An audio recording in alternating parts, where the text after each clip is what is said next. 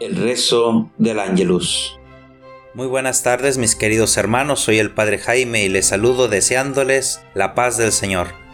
Les invito a meditar el Evangelio de este día, que es el de San Mateo, en su capítulo 14, versos del 1 al 12. Este pasaje nos narra el cargo de conciencia que tiene el rey Herodes por haber mandado ejecutar a Juan el Bautista. Herodes había mandado encarcelar a Juan porque éste le había dicho que no le estaba permitido estar con la mujer de su hermano, y termina ejecutándolo a petición de esta mujer. Herodes sabía que estaba haciendo mal, pero como había prometido darle a la hija de la esposa de su hermano lo que pidiera, y para no quedar mal con sus amigos, comete una gran injusticia. Al final, su conciencia le remuerde ya que al oír hablar de Jesús, piensa que es el mismo Juan que ha resucitado. Muchas veces también nosotros actuamos de la misma manera. Actuamos injustamente contra los demás porque no nos gusta que nos reprendan en lo que estamos mal.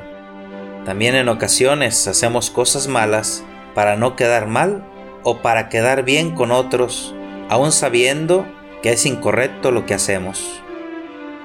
Pidamos hoy al Señor que nos conceda la gracia de hacerle caso a nuestra conciencia, que seamos humildes para aceptar la corrección, que seamos humildes también para corregir, y que no hagamos lo que sabemos que está mal para quedar bien o para no quedar mal con otros. Que así sea. El ángel del Señor anunció a María y concibió por obra del Espíritu Santo Dios te salve María, llena eres de gracia, el Señor es contigo. Bendita eres entre las mujeres, y bendito es el fruto de tu vientre Jesús. Santa María, Madre de Dios, ruega por nosotros los pecadores, ahora y en la hora de nuestra muerte. Amén. He aquí la esclava del Señor, hágase en mí según tu palabra. Dios te salve María, llena eres de gracia, el Señor es contigo. Bendita eres entre las mujeres, y bendito es el fruto de tu vientre Jesús. Santa María, Madre de Dios, ruega por nosotros los pecadores, ahora y en la hora de nuestra muerte. Amén.